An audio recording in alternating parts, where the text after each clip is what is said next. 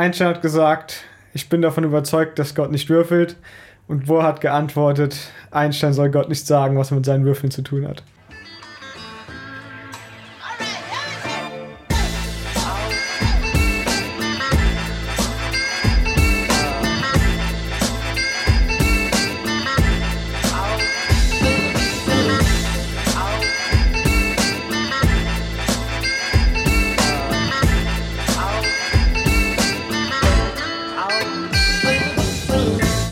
Herzlich willkommen zur fünften Ausgabe des Underdogs Podcasts. Am Mikrofon begrüßt euch Fabian Link und während wir uns in den bisherigen Ausgaben eher den gesellschaftswissenschaftlichen Themen gewidmet haben, haben wir uns heute ein sehr naturwissenschaftliches Thema rausgesucht und zwar reden wir über die Beschaffenheit der Dinge selbst.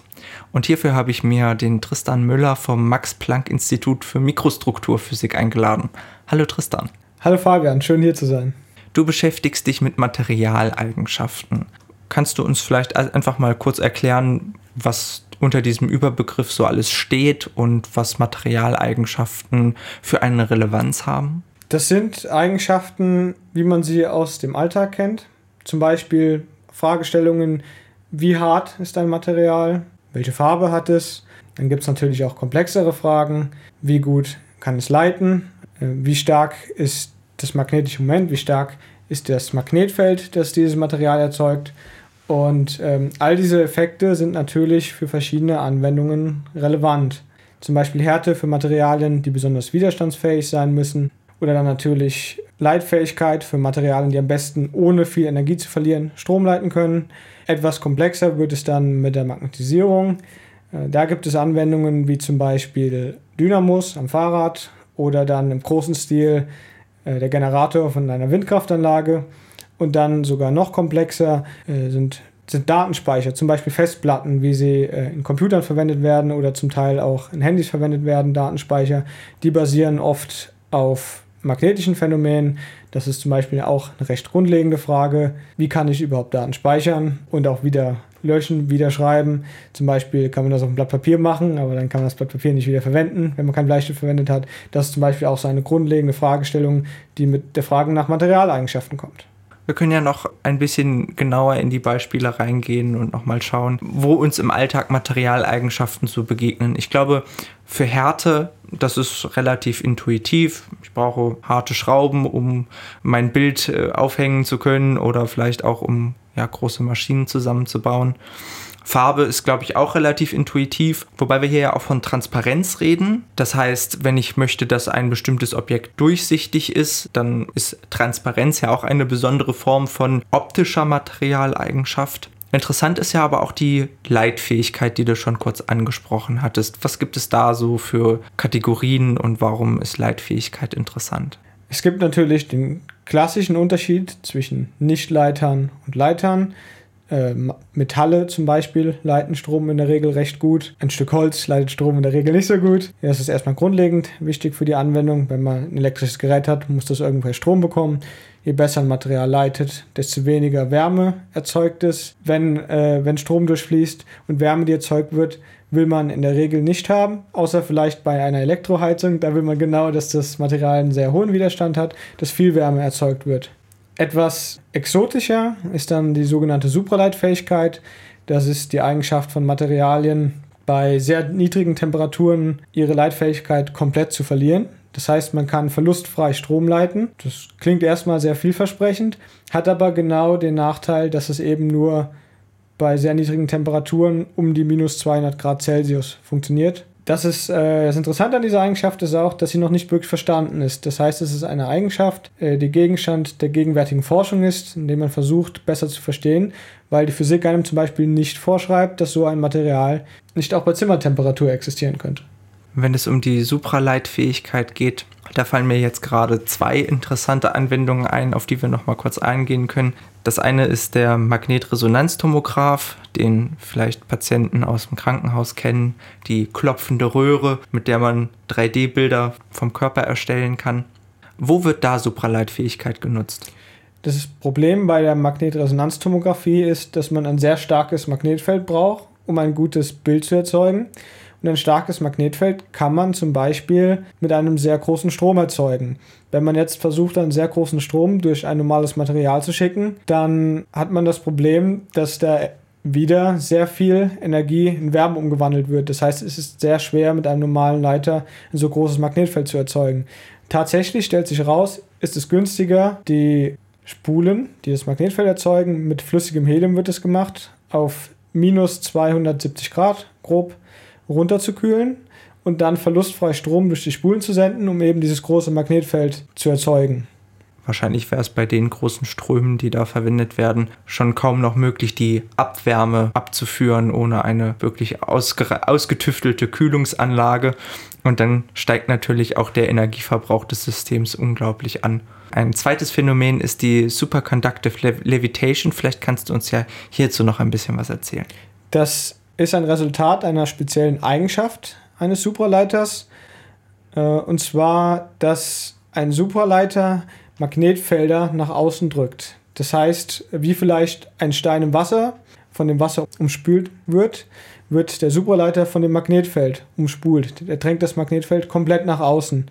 Jetzt ist es Natur. Es ist nicht alles immer perfekt und genauso wie man sich das äh, in dem Bilderbuch vorstellt. Das heißt, auch der Supraleiter hat Stellen, wo er nicht perfekt ist, wie zum Beispiel auch ein Apfel man Dotzen hat. Und an diesen Stellen kann dann das Magnetfeld sich fest verankern. Und das hält den Supraleiter in einem Schwebezustand. Egal wie stark die Gravitation gerade ist, man kann ihn dann quasi freischwebend über eine Bahn bewegen. Das heißt, man würde sich äh, den Widerstand der Bahn sparen. Das äh, ist vielleicht etwas schwer vorstellbar, aber grob gesagt ist der Supraleiter dann wirklich fest verankert in diesem Magnetfeld, fast so, als würde man so eine Art Draht durch diesen Supraleiter durchziehen, der den dann an Ort und Stelle festhält. Eine Art magnetische Führungsschiene? Genau, ja. Man braucht dann eine magnetische Schiene, die legt man unten drunter. Dann braucht man einen Superleiter, den kann man darauf dann in einem gewissen Abstand, den kann man mehr oder weniger frei wählen, fest verankern. Das wäre natürlich jetzt eine sehr attraktive Lösung für beispielsweise Züge, dass man einfach die äh, Triebwagen über die supraleitfähigen Gleise schweben lässt beziehungsweise den dann supraleitfähigen Zug über magnetische Schienen, vermutlich würde man das eher so rumlösen, allerdings den Zug so weit runter zu kühlen, dass äh, dann äh, dort Supraleitfähigkeit entsteht, ist vermutlich äh, von der Kostenaufwandrechnung her noch nicht wirklich günstig. Welche Materialien sind denn überhaupt eigentlich in die Supraleitfähigkeit zu bewegen? Das ist tatsächlich für eine Vielzahl von Materialien möglich. Man unterscheidet da zwischen den sogenannten Tieftemperatur- und Hochtemperatur-Supraleitern. Tieftemperatur-Supraleiter sind oft normale Materialien, wie zum Beispiel Aluminium. Wenn man Aluminium bis auf grob minus 270 Grad mit flüssigem Helium runterkühlt, wird selbst Aluminium supraleitend. Dann gibt es die sogenannten Hochtemperatur-Supraleiter.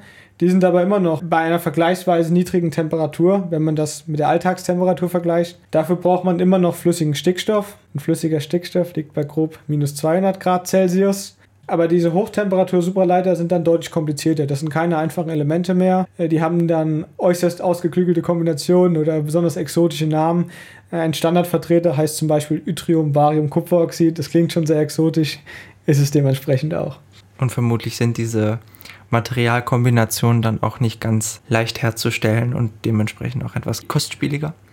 Das ist richtig. Das ist natürlich äh, sehr schwierig, da per Glückstreffer auf so eine Materialkombination zu kommen, auch mit so Materialien, die man aus dem Alltag vielleicht gar nicht auf dem Schirm hat. Das heißt, die äh, möglichen Kombinationen, die einem das Periodensystem gibt, einzelne Elemente, zwei Elemente zusammen, drei Elemente, vier Elemente, fünf Elemente und dann, äh, wie teuer es auch ist, diese Materialien immer zu kaufen, macht es extrem schwierig, einfach mit Gewalt einen interessanten physikalischen Effekt in einem neuen Material zu beobachten. Dein Fokus ist aber äh, nicht unbedingt die Leitfähigkeit als Materialeigenschaft, sondern du bist besonders interessiert an Magnetismus, an Magnetisierbarkeit. Vielleicht können wir ja hier nochmal einen kleinen Abstecher machen und erklären, was ist Magnetismus eigentlich und warum interessiert uns das? Magnetismus kennt man im Einfachen natürlich aus dem Alltag. Ein Magnet, den man vielleicht bei sich zu Hause am Kühlschrank hängen hat, den man irgendwo als Souvenir gekauft hat.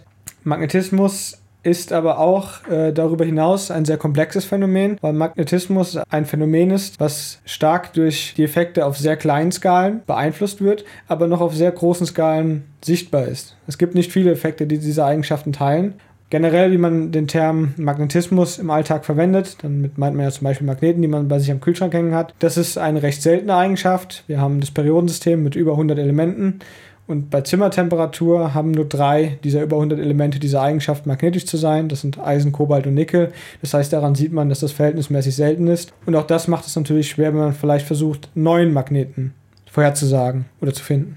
Wo werden Magnete denn technisch vielleicht noch eingesetzt? Also abgesehen davon, wenn ich mir meine, äh, meinen Einkaufszettel an den Kühlschrank hängen möchte, gibt es ja auch vielfältige Anwendungen für magnetische Effekte. Äh, ein gutes Beispiel ist zum Beispiel die Windkraft. In einem Windkraftrad ist ähnlich wie bei einem Dynamo beim Fahrrad äh, ein großer Magnet drin, der sich dann dreht, der dadurch einen elektrischen Strom induziert. Der Magnet, den man dafür verwendet, der muss sehr stark sein. Der muss ein sehr starkes Magnetfeld aufbauen, denn alles, was man da äh, an magnetischem Feld einbußt durch einen schwächeren Magneten, geht direkt an Strom verloren. Das ist teilweise sogar etwas politisch geworden, denn viele dieser Materialien, die man für so starke Magneten braucht, liegen zum Beispiel geografisch in China. Und dann gab es zeitweise die Fragestellung, was passiert, wenn China aufhört, uns mit guten Magneten zu beliefern. Und dann war die Frage, können wir vielleicht auch andere Materialien finden, die leichter zu erhalten sind, die trotzdem ein starkes Magnetfeld haben. Ein anderes Beispiel, was man vielleicht kennt, sind Chipkarten, zum Beispiel im Hotel. Das ist auch ein Effekt, wo man vielleicht auch mal die unerwünschten Seiten des Magnetismus äh, spürt. Äh, vielleicht hat das mal jemand gehabt, dass er die Chipkarte zu nah zum Beispiel am Handy gehabt hat und dann nicht mehr in sein Zimmer gekommen ist. Und dann muss man nochmal runter an die Rezeption, muss die fragen, ob sie die Karte nochmal neu beschreiben können. Mir ist es sicherlich schon zweimal passiert. Und das ist dann genau das Gegenteil. Das ist kein Magnet, der ein sehr starkes Magnetfeld hat. Das ist ein Magnet mit einem vergleichsweise kleinen Magnetfeld, den man sehr leicht häufig umschreiben und umprogrammieren kann. Also die im Alltag verwendeten Chipkarten basieren nicht immer, aber schon in vielen Fällen auf Magnetismus. Das ist richtig, denn immer würde das auch keinen Sinn machen. Also wenn alle Chipkarten, zum Beispiel Bankkarte oder Studentenausweis, so einfach zu überschreiben werden wie diese Chipkarte im Hotel, dann hätten wir sicherlich jede Menge Probleme. Also für die wird dann eine bessere Technologie verwendet. Das heißt, die sind da deutlich geschützter. Aber im Hotel geht es halt darum, eine günstige Option zu haben, die häufig beschreibbar ist. Und deswegen kann es bei der schon mal passieren, dass man, wenn man zum Beispiel auch einen starken Magnetverschluss am Handy hat, der einem die Magnetkarte überschreibt. Das zeigt ja auch relativ gut den Unterschied zwischen einem Dauermagneten und einem magnetisierbaren Stoff auf. Dauermagneten haben im Prinzip als ureigene Eigenschaft dass sie magnetisch wirken, während die Materialien, die in solchen Chipkarten verwendet werden, ja magnetisierbar sind, das heißt nicht von sich aus ein Magnetfeld besitzen. Da muss ich dich äh, leider ein bisschen korrigieren, denn äh, diese Chipkarten haben auch ein dauerhaftes Magnetfeld in eine Richtung, sind auch ein Permanentmagnet, aber die Richtung wird umgelegt und die Information ist dann darin gespeichert, in welche Richtung das Magnetfeld zeigt. Aber du hast recht, es gibt äh, Materialien, die magnetisierbar sind, das ist zum Beispiel, das hat man vielleicht als Experiment mal als Kind gemacht, eine Nadel zum Beispiel, die man über ein Magnet zieht, wenn man das oft genug macht und an einem Faden aufhängt, dann dreht es sich wie eine Kompassnadel, obwohl ja die Nadel selbst nicht magnetisch ist. also wenn ich die Nadel mit anderen Nadeln auf einen Haufen lege, dann ziehen die sich nicht an. Aber die Nadel wird durch ein Magnet magnetisiert und kann dann als Kompassnadel dienen und kann dann auch andere Nadeln kurzfristig anziehen. Nach einiger Zeit verliert sich dann dieser Effekt wieder, weil die Nadel selbst kein Dauermagnet ist. Diese Materialeigenschaften, du hattest das äh, gerade bei der elektrischen Leitfähigkeit schon mal kurz angerissen, sind sehr vielfältig durch die äh, Mannigfaltigkeit der verschiedenen Elementkombinationen, die uns so offen stehen. Du hattest gesagt, äh, die über 100 Elemente im PSE also in dem Periodensystem der Elemente, lassen sich äh, munter durcheinander kombinieren. Und sobald man dann anfängt, vielleicht nicht nur Zweier, sondern auch Dreier, Vierer oder Fünfer Kombinationen auszuprobieren, wird es relativ aufwendig. Und das führt im Prinzip auch zu dem Grundproblem, dem sich die Materialwissenschaften stellen müssen, dass man Dinge nicht ausprobieren kann Genau, und äh, was wir machen bei unserem Institut und auch an vielen anderen Instituten, um das fairerweise hinzuzufügen, wir berechnen Materialien am Computer. Das heißt, wir brauchen keinen experimentellen Input. Wir schauen uns einfach an, wie sehen die Materialien auf ihrer kleinsten Längenskala aus. Und von daraus ausgehend berechnen wir dann Eigenschaften wie eben die Leitfähigkeit oder die Magnetisierung eines solchen Materials. Das heißt, wir sparen jede Menge Kosten dadurch, dass wir Materialien am Computer berechnen können. Denn eine Berechnung durchzuführen ist natürlich viel günstiger, als ein Experiment durchzuführen und die Materialien dafür tatsächlich zu kaufen. Allerdings sind diese Berechnungen jetzt in ihrem Arbeitsaufwand auch nicht zu unterschätzen. Das Ganze basiert ja im Prinzip auf der Quantenmechanik. Vielleicht könntest du unseren Zuhörerinnen und Zuhörern eine ganz kurze Einführung geben. Was bedeutet eigentlich Quantenmechanik? Was steht hinter diesem Begriff? Quantenmechanik beschreibt zunächst die Physik auf sehr kleinen Längenskalen. Ähm, auf großen Längenskalen, wie wir sie im Alltag begegnen, zum Beispiel ein Auto, das anfährt, gibt es das, äh, was man vielleicht schon mal als Newtonsche Mechanik gehört hat. Das sind die Gesetze, die auf diesen Längenskalen Geltung haben. Und eben auf viel kleineren Längenskalen äh, gelten diese Gesetze nicht mehr. Es hat einem ja keiner garantiert, dass die immer anwendbar sind. Das äh, ist vielleicht erstmal eine gute Annahme, aber es stellt sich heraus, auf diesen kleinen Längenskalen muss man die sogenannte Schrödinger-Gleichung lösen, um ein System zu beschreiben. Und da stellt man fest, dass man da sehr schnell in ein Problem reinrennt. Denn während man in der klassischen Mechanik äh, sich alle Objekte, die man beschreiben möchte, zum Beispiel Bälle, anschauen kann, man kann sie genau verfolgen im Ort, wo sie gerade rumfliegen, rumrollen, geht das in der Quantenmechanik nicht mehr, denn die Längenskala ist viel zu klein, um das genau zu beobachten. Und was sich herausgestellt hat, ist, dass in der Quantenmechanik nur Wahrscheinlichkeiten gegeben sind, wie wahrscheinlich es ist, dass ich einen Ball an einem bestimmten Ort finde. Und äh, das macht es insgesamt deutlich komplizierter. Das ist genau das Zitat, was Einstein gesagt hat. Ich bin davon überzeugt, dass Gott nicht würfelt. Also viele, sehr auch sehr prominente Physiker haben sich lange mit der Idee sehr schwer getan, dass man plötzlich keine exakte, keinen exakten Ort mehr hat, wo sich Gegenstände aufhalten, sondern dass man Objekten nur eine Wahrscheinlichkeit zuordnen kann, dass sie an einem bestimmten Ort sind.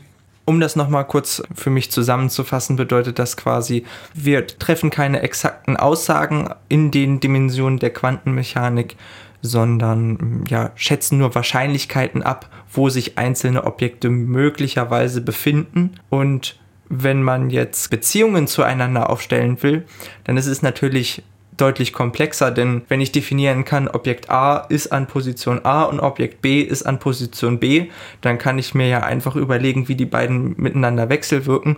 Wenn ich natürlich für Objekt A ungefähr Millionen Möglichkeiten habe, wo es sich aufhalten könnte und für Objekt B auch nochmal eine Million Möglichkeiten, dann ist die Anzahl der Endergebnisse, die da potenziell rauskommen kann, natürlich viel, viel größer. Und das führt jetzt zu einem größeren Rechenaufwand. Genau, das ist genau das, äh, was das große Problem bei diesem Ansatz ist. Äh, das wird gerne mal als exponentielle Wand beschrieben.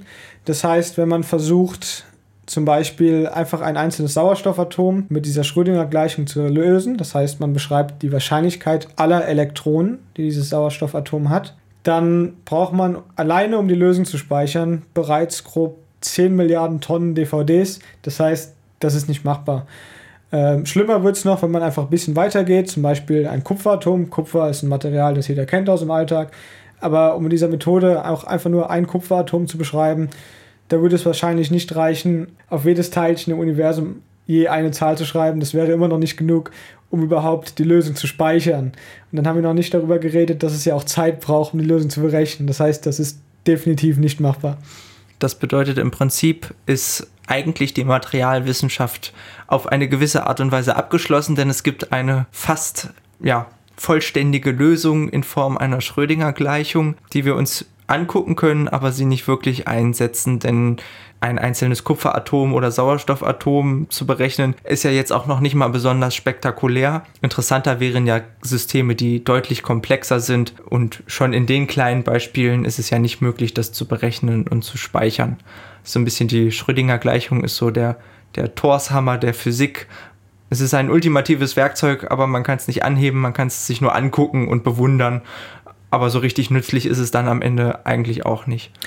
Das ist ein sehr guter Vergleich. Und tatsächlich hat äh, Paul Dirac, das war auch ein Physiker und späterer Nobelpreisträger, damals schon etwas Ähnliches gesagt. Er hat gesagt, mit der Entdeckung der Schrödinger-Gleichung kommt die Chemie zu einem Ende. Ist schön, dass wir die Gleichung haben. Leider ist sie in den meisten Fällen nicht lösbar. Jetzt wollen wir natürlich gerne eine besonders harte Schraube bauen und, oder einen besonders tollen Magneten für unsere neuen Massenspeicher finden. Und die Schrödinger-Gleichung hilft uns da jetzt leider nicht wirklich weiter. Trotzdem kam die Physik ja dann im Verlaufe des 20. Jahrhunderts noch ein bisschen weiter im Rahmen der Dichte-Funktionaltheorie. Vielleicht magst du uns da eine kurze Einführung zu geben. Genau, äh, die dichte Funktionaltheorie ist eine Theorie, die von Walter Kohn entwickelt wurde, die es dann letztlich möglich gemacht hat, solche Systeme zu berechnen. Ich kann vielleicht kurz ein paar Worte zu Walter Kohn sagen, weil es eine sehr interessante Persönlichkeit ist.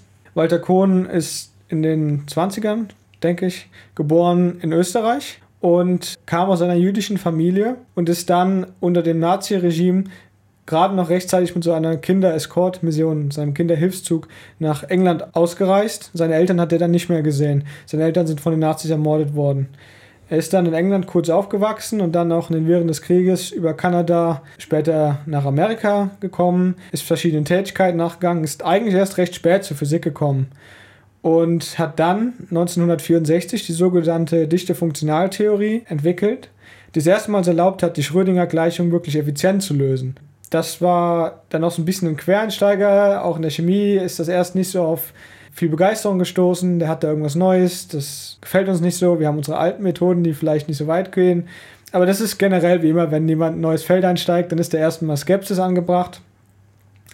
Und dann hat es grob 30 Jahre gedauert, 20, 30 Jahre, das war dann in den 80er, 90ern. Dann hat man erstmals die Computer-Power gehabt, um sowohl diese konventionellen Methoden als auch die Methode von Walter Kohn wirklich miteinander zu vergleichen, zu gucken, was liefern die für Ergebnisse, wie vergleichbar sind diese Vorhersagen für Materialien mit dem, was wir wirklich messen.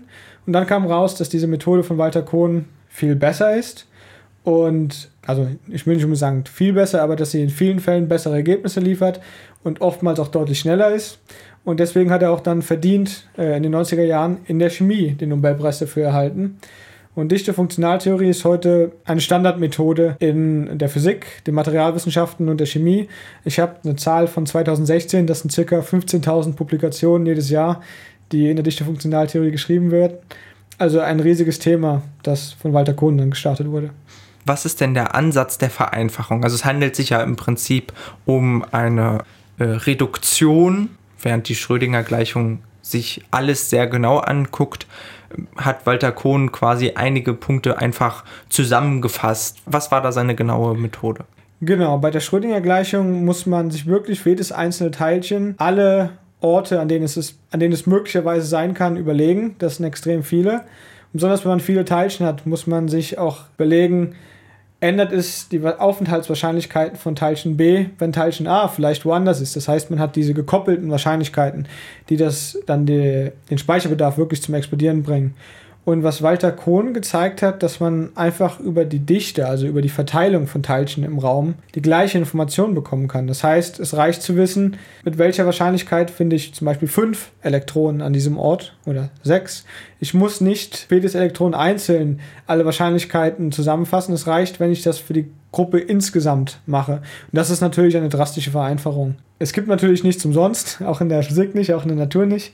Das hat dazu geführt, dass man eine Transformation einführen muss. Das heißt, man muss diese Schrödinger-Gleichung, wo man jedes Teilchen einzeln betrachtet, auf diese äh, Methode von Walter Kohn, auf diese dichte Funktionaltheorie überführen. Das ist im Prinzip exakt möglich. Nur ist es uns nicht bekannt, wie man das exakt macht. Das ist quasi eine große ungelöste Fragestellung. Aber es gibt gute Näherungen dafür und die Näherungen sind so gut, dass wir mit dieser Methode nun endlich Materialien berechnen können und in vielen Fällen auch Ergebnisse bekommen, die sehr nah an den experimentell gemessenen Werten liegen. Um das vielleicht noch mal ein bisschen zu vereinfachen, das ist ja doch ein sehr komplexes Themenfeld. Vielleicht könnte man ja eine Analogie ziehen zu einem Bällebad. Wenn ich wissen möchte von außen, ist das Bällebad durchsichtig, dann brauche ich nicht die Position von jedem einzelnen Ball im Bällebad exakt zu betrachten, sondern muss im Endeffekt die Gruppe der Bälle einfach nur anschauen und wenn genug Bälle in diesem Bällebad sind, weiß ich, dass es nicht durchsichtig ist. Ist das ein brauchbarer Vergleich oder geht es in die falsche Richtung? Das äh, ist ein brauchbarer Vergleich. Ich glaube sogar noch ein bisschen besser wird es, wenn man sich zum Beispiel überlegt, ist in dem Bällebad vielleicht irgendwo ein Loch, wo ich bis auf den Boden gucken kann, weil die Bälle alles schon zur Seite geräumt wurden. Und dann muss man nicht von jedem einzelnen Ball genau wissen, wo er liegt. Es reicht von der Gesamtheit zu wissen. Also wenn die Gesamtheit halt am Rand verteilt ist, wenn das Bad nicht so voll ist, dann kann man in der Mitte ein Loch formen, dann kann man in der Mitte auf dem Boden sehen. Dafür muss man aber nicht jeden einzelnen Ball verfolgen, um rauszufinden, habe ich vielleicht ein Loch in der Mitte. Aber auch die dichte Funktionaltheorie, so schön sie auch ist, ist natürlich noch kein Abschluss für die Materialwissenschaft, ansonsten wärst du ja arbeitslos. Das ist richtig. Äh ähm, es gibt gewisse Probleme, die sich mit Hilfe der dichte Funktionaltheorie nicht gut beschreiben lassen. Und da ist jetzt im Prinzip der Ansatz deiner Forschung. Was genau für Ungenauigkeiten äh, hängen dieser Theorie an? Ein erstes Beispiel, über das wir noch gar nicht geredet haben, ist Zeitabhängigkeit. Also wir haben jetzt über Materialeigenschaften geredet. Wenn ich eine Münze auf dem Tisch liegen habe, dann ist die, hat die eine, eine bestimmte Härte. Und wenn ich die eine Stunde auf dem Tisch liegen lasse, dann hat die danach immer noch die gleiche Härte. Das heißt, Härte hat keine Zeitabhängigkeit. Jetzt gibt es aber Systeme, zum Beispiel wenn ein Strom durch ein Material fließt, der bewegt sich, dann hat dieser Strom eine Zeitabhängigkeit. Wenn ich vielleicht einen Laserpuls auf ein Material schieße, dann bewegt sich der Laser, dann braucht das Material eine Zeit, um darauf zu reagieren. Das heißt, was dann passiert, hat ebenfalls eine Zeitabhängigkeit. Das war eine gelungene Verallgemeinerung der Dichte-Funktionaltheorie. Und die Zeitabhängigkeit in die Dichte-Funktionaltheorie zu bekommen, ist das Verdienst von Hardy Groß. Das ist gegenwärtig der Direktor des Max-Planck-Instituts hier in Halle. Übrigens ein langjähriger Freund und auch Mitarbeiter von Walter Kohn, äh, dem ursprünglichen Erfinder der Dichte-Funktionaltheorie. Und äh, deswegen hat Walter Kohn hat sozusagen die Dichte-Funktionaltheorie für zeitunabhängige Systeme aufgestellt und Hardy Groß hat dann die Dichte-Funktionaltheorie für zeitabhängige Systeme aufgestellt. Dann kann man sich fragen, was sind zum Beispiel zeitabhängige Phänomene, die uns interessieren können. Und wir haben eingangs erwähnt, dass Magnetismus relevant ist für Datenspeicher. Und wenn man einen Speicher ändern will, dann muss man auf diesem Speicher zugreifen. Man muss ihn schreiben, man muss an der Physik von diesem Speicher etwas ändern. Zum Beispiel das magnetische Moment in eine andere Richtung legen. Und Fragestellungen, die wir dann verfolgen, sind zum Beispiel, was sind überhaupt die schnellsten Effekte, die wir nutzen können, um die Magnetisierung zu ändern. Äh, gar nicht mal aus technologischer Sicht, also nicht können wir es bauen, sondern wirklich aus physikalischer Sicht. Welche Zeitskalen können wir in der Physik erreichen? Auf welchen Zeitskalen können wir Magnetisierung ändern? Und momentan befinden wir uns da auf den Zeitskalen von Femtosekunden. Das ist grob ein Millionstel von einer Millionstel Sekunde um nochmal kurz einzuscheren, du hattest gerade den Begriff des magnetischen Moments eingebracht. Das beschreibt quasi die Ausrichtung, wo befindet sich Nord- und wo befindet sich Südpol. Genau, das ist äh, die Richtung, in die der Magnet zeigt. Und das ist auch dann, was beeinflusst, äh, ob sie Magneten anziehen oder ob sie sich abstoßen, wenn man die aneinander bringt. Das hat jeder mal festgestellt, der zwei Magneten gehabt hat, die kann man nicht beliebig zusammenbringen. Und die Richtung, in die das Magnetfeld zeigt, in die das magnetische Moment zeigt, bestimmt das. Und das magnetische Moment wird für das Speichern von Informationen genutzt. Dann quasi äh, wird definiert, dass Nordpol 1, Südpol 0 und dann kann man auslesen, in welcher Ausrichtung die Magnete stehen, oder? Ja, zum Beispiel kann man das so definieren. Es wird dann mit einem weiteren Magnet ausgelesen, der dann darauf reagiert, in welche Richtung dieser magnetische Speicher zeigt. Und darüber kann man dann feststellen, welche Information dort geschrieben ist. Und du hattest jetzt von Prozessen im Bereich von Femtosekunden gesprochen.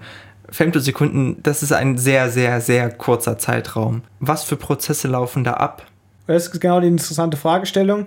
Das erste Mal, dass man in einem Experiment diese Zeitskalen erreicht hat, war 1996. Und da hat man festgestellt, dass wenn ich zum Beispiel einen Laser auf so einen Magnet strahle, der sehr, sehr schnell seine Magnetisierung ändert, eben so 10 bis 100 Femtosekunden. Und dann war die Fragestellung, warum ist das so? Weil man sich bis dahin auch über diese Zeitskalen noch gar keine Gedanken gemacht hat. Und was uns jetzt die Theorie erlaubt, ist, dass wir verschiedene Effekte uns anschauen können. Denn im Experiment ist es extrem schwierig, auf diesen kurzen Zeitskalen und diesen kurzen Längenskalen viele Informationen über das System zu erhalten. Das heißt, es ist sinnvoll, das System mit der zeitabhängigen dichte Funktionaltheorie an einem Computer zu berechnen. Jetzt kann man sich verschiedene Szenarien vorstellen, wie Magnetisierung verloren gehen kann. Zum Beispiel ist es vielleicht einfach so, dass ich die Elektronen woanders hinschiebe und die nehmen wir im magnetischen Moment mit. Das kann zum Beispiel so eine Art Sprung sein, das kann ein Strom sein. Es kann auch sein, dass sich so eine Art magnetische Welle bildet, so eine Art Eimerkette, wo das magnetische Moment weitergegeben wird. Vielleicht geht das magnetische Moment auch in den Atomkern. Das heißt, es gibt sehr viele mögliche Szenarien und in der Theorie können wir natürlich einzelne Effekte an- und ausschalten. Das erlaubt es uns zu sagen, welche dieser Effekte am schnellsten sind, welche dieser Effekte am stärksten sind. Das geht im Experiment nicht. Man kann nicht einfach an der Natur eine Stellschraube ausschalten und dann sagen, ja, Natur, du machst das jetzt nicht mehr, wir wollen das jetzt mal ohne dich versuchen oder ohne den Teil von dir. Das heißt, es geht in diesem Aspekt vor allen Dingen darum, Magnetisierbarkeit als Phänomen genauer aufzuklären und am Ende dann besser zu verstehen, um vielleicht dann letztendlich auch bestimmte Phänomene für sich nutzen zu können oder einfach erstmal grundsätzlich aus, aus einer gewissen Neugier heraus, wie das eigentlich im ureigenen Sinne funktioniert. Wenn ich das jetzt richtig verstanden habe, sind die Elektronen, die eigentlichen Träger des Magnetismus und ihr betrachtet Phänomene auf dieser Elektronenebene, wie quasi bei einem Magnetisierungsvorgang die Magnetisierung aus- oder abgeschalten wird. Richtig? Richtig, genau. Es ist auch genau richtig, dass da auch erstmal eine grundlegende Neugier hinten dran liegt, weil wir noch nicht genug über diese Effekte wissen. Ist es auch noch sehr schwer abschätzbar, ob die mal technologische Anwendung finden werden. Aber wenn wir es nicht untersuchen, werden wir es nie feststellen, ob die vielleicht die Informationstechnologie der Zukunft sind. Vielleicht ist es irgendwann möglich, auf diesen sehr kurzen Zeitskalen zu schalten. Dafür müssen wir die natürlich erst besser verstehen. Dann ist es auch richtig, dass die Elektronen der Hauptträger des Magnetismus sind. Deswegen schauen wir uns die genau an. Und was wir jetzt rausgefunden haben mit dieser zeitabhängigen Funktionaltheorie, dass was wahrscheinlich als erstes passiert, der Laser schießt die Elektronen an einen anderen Ort und dann ändern die Elektronen als zweites ihr eigenes magnetisches Moment. Das äh, führt dann zu einem großen Teil zu dieser Entmagnetisierung. Die anderen Effekte, die ich angesprochen habe, diese Art magnetische Welle, das Verlieren des magnetischen Moments an Atomkerne, die treten auch auf, aber auf einer deutlich späteren Zeitskala. Auch das erlaubt uns natürlich die Theorie, äh, zu sehen, auf welchen Zeitskalen äh, diese Phänomene passieren und erlaubt uns nach Materialien zu äh, schauen, wo der, die Effekte, die auf den frühesten Zeitskalen passieren, besonders stark ausgeprägt sind. Und diese Materialien werden dann für bestimmte Anwendungen besonders geeignet? Die werden erstmal für genau diesen Fall besonders geeignet, äh, wie ich eben gesagt habe. Wir wissen noch nicht genug über diesen tatsächlichen Vorgang. In einfachen Materialien äh, ist es natürlich noch ein bisschen einfacher, wenn ich ein einfaches Element habe, wie zum Beispiel Nickel, habe ich gesagt, ist magnetisch oder Kobalt. Wenn ich eine Zusammensetzung von Materialien habe, dann ist das nochmal deutlich komplizierter. Wenn dann in einem Teil des Materials das magnetische Moment vielleicht noch woanders hin zeigt, als in einem anderen Material, übertragen die vielleicht auch aufeinander oder macht das eine magnetische Moment was anderes als das andere? Und das sind dann recht komplizierte Fragestellungen, gerade auch auf diesen kurzen Zeitskalen. Da bedarf es noch einiges an Grundlagenforschung, um festzustellen, ob man das wirklich technologisch nutzbar machen kann. Um das nochmal ganz kurz zusammenzufassen, eine Erweiterung der Dichte-Funktionaltheorie ist, dass man zeitliche Phänomene noch mit betrachtet. Und dein Hauptarbeitsfeld ist hierbei der Magnetismus als zeitabhängiges Phänomen und vor allen Dingen die Magnetisierung. Es gibt natürlich noch andere zeitabhängige Phänomene, die man da untersuchen könnte, die wahrscheinlich dann der Arbeitsfokus von anderen Wissenschaftlern sind. Es gibt aber auch noch einen zweiten Aspekt, an dem die dichte Funktionaltheorie, ich will nicht sagen hinkt, aber ein kleines Problem hat. Und auch das steht in gewissem Bezug zum Magnetismus deinem Steckenpferd. Wo ist da das Problem? Das ist richtig ausgedrängt. Also da kommt die ursprüngliche DFT in ihrer Reihenform an ihre Grenzen und das sind Systeme, die sehr groß sind. Also wenn man normal ein Material berechnet, dann nimmt man sich quasi eine Bauzelle von diesem Material raus und löst die und tut so, als wird der Rest des Materials einfach von unendlich vielen solcher Bauzellen aufgebaut. Das erscheint erstmal abstrus, aber wir müssen bedenken, auf welchen Längenskalen wir uns hier befinden. Eine Bauzelle ist dann vielleicht weniger Angström lang. Das äh, ist ein Zehntel von einem Milliardenstel Meter. Und ähm, wenn man dann zum Beispiel eine Münze hat, die ist natürlich viel, viel größer. Und die ist quasi unendlich. Das heißt, wenn man so tut, als hat man einen Baublock, der sich unendlich fortsetzt in jede Richtung, dann ist das bereits eine sehr gute Näherung für große oder tatsächliche Systeme. Und man bekommt die Materialeigenschaften eigentlich sehr gut berechnet. Jetzt gibt es natürlich zum Beispiel auch beim Magnetismus das Problem, wenn diese Zellen, diese Bausteine nicht alle gleich sind. Also wenn ich einen Ziegelstein habe, dann können sich die meisten Leute vorstellen, okay, wenn ich jetzt vielleicht mehrere Ziegelsteine habe, dann kriege ich daraus eine Mauer, das sieht alles mehr oder weniger gleich aus. Aber wenn ich ein Mosaik habe, ist das deutlich komplizierter. Wenn ich aus einem Mosaik einen Stein rausnehme, dann kann ich anhand von diesem Stein nicht auf das Bild zurückschließen. Es gibt aber viele Effekte, die genau dieses Problem haben, dass sie sehr groß sind. Und wenn ich da nur eine dieser Zellen nehme, dann verliere ich die Informationen darüber, was eigentlich passiert. Magnetismus ist da wieder äh, ein ganz besonderes Beispiel, weil zum Beispiel diese magnetischen Strukturen, wie wir sie benutzen, um Daten zu speichern, immer noch ein gutes Stück größer sind als diese Zellen, als diese Bausteine des Materials. Das heißt, wir bräuchten enorm viele davon. Und äh, das ist auch der Grund, warum es bislang niemand mit dieser Methode geschafft hat, so einen Effekt zu berechnen. Und genau da setzt nun meine Methode an, dass wir nicht versuchen, das ganze Mosaik uns anzuschauen, alle Steine im Blick zu behalten, sondern vielleicht ist es genug, einfach nur ein paar Steine von diesem Mosaik sich anzuschauen. Man weiß immer noch, ob auf dem Bild ein Pferd oder ein Mensch ist. Also das Problem ist im Endeffekt, als Ansatz für die Berechnung wurde bisher immer ein, ein kleines Würfelchen gedacht, das aus mehreren Atomen besteht und das symbolhaft quasi stand für zum Beispiel eine Münze. Und mithilfe dieses Atomgitters konnte man in guter Annäherung beschreiben, wie sich diese Münze dann letztendlich verhält. Zum Beispiel wie hart sie ist.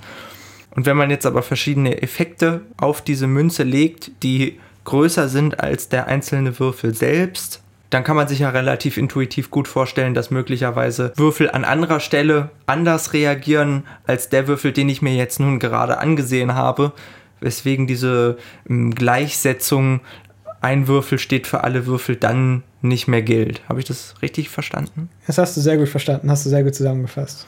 Und bei Magnetfeldern ist jetzt das Besondere, dass diese auch in gewissen Fällen nicht mal eine gewisse Gleichförmigkeit haben, sondern besondere geometrische Formen annehmen können.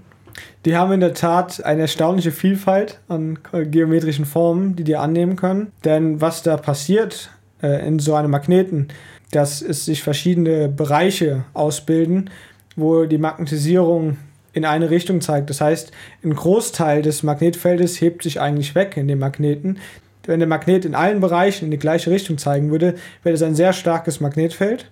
Das würde aber sehr viel Energie kosten. Das heißt, der Magnet hat die Eigenschaft, sich recht stark zu kompensieren selbst. Dann bleibt halt ein Rest über, der nicht kompensiert ist. Und das ist das, was wir als Magnetfeld dann spüren. Und äh, diese Bereiche, wo die Magnetisierung dann in verschiedene Richtungen zeigt, äh, oder dieser Effekt, wie sich ein Magnet kompensiert, der ist äußerst komplex und hat verschiedene Formen, verschiedene Arten, verschiedene Ausprägungen. Und da gibt es jede Menge Effekte, die dann zum Beispiel benutzt werden können, um Daten zu speichern.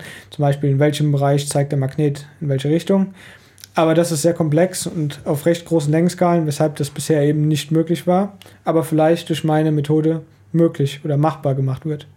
Dadurch, dass du die Auflösung verringerst, bekommst du jetzt quasi die Möglichkeit, größere Objekte auch in einer ausreichenden Genauigkeit zu beschreiben.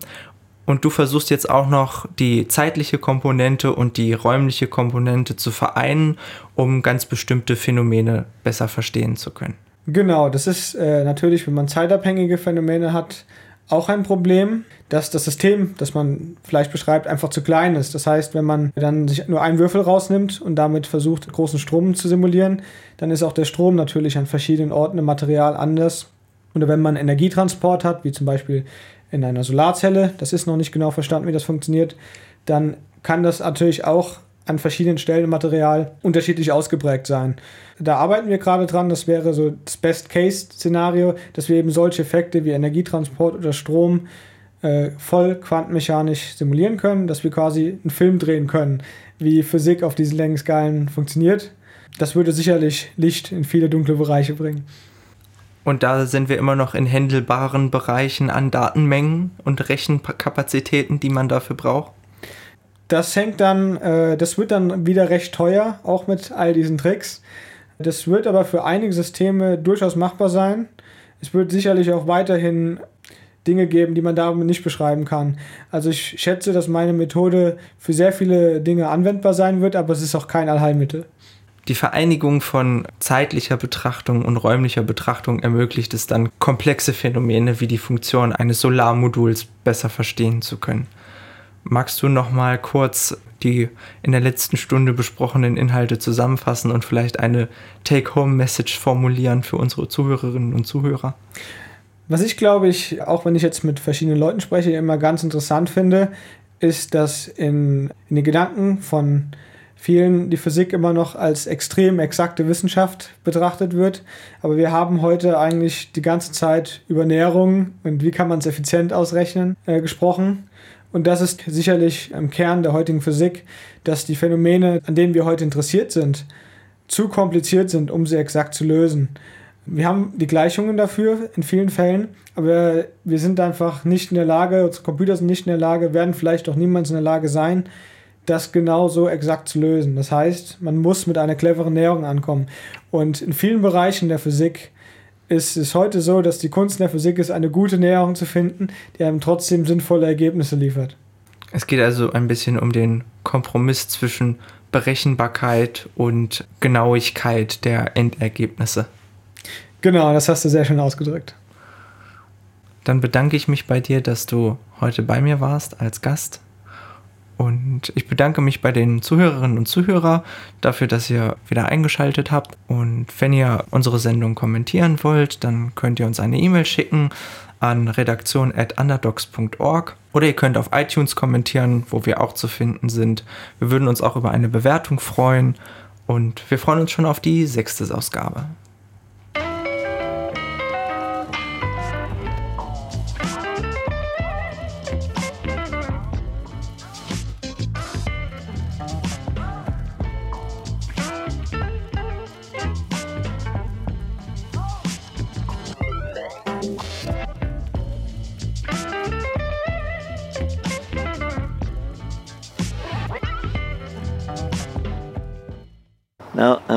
Unfortunately, the early formulations of quantum theory are very complex. They go back to the beginning of the last century. So let's say the work of Planck is often considered to be the beginning of quantum theory. The quantum theory has absolutely revolutionized the physical sciences. And somebody, see if I can remember who once made this remark, it was a little jocular. Somebody said, well, the content of the physical sciences is all included in uh, one or maybe two equations the trouble is nobody knows how to solve. Now, density functional theory, you knew the expression. It's different. It is, again, expressible in equations, but they can be solved. That's a big difference. And that's why people are excited. And that's why uh, with the help of density functional theory, you can solve a huge number of problems that you couldn't solve before. Nowadays, you can kind of document it. You count how many other people have cited my work.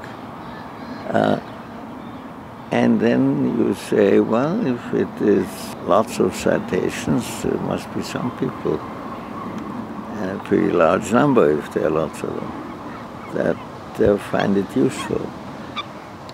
Usefulness is good enough for me.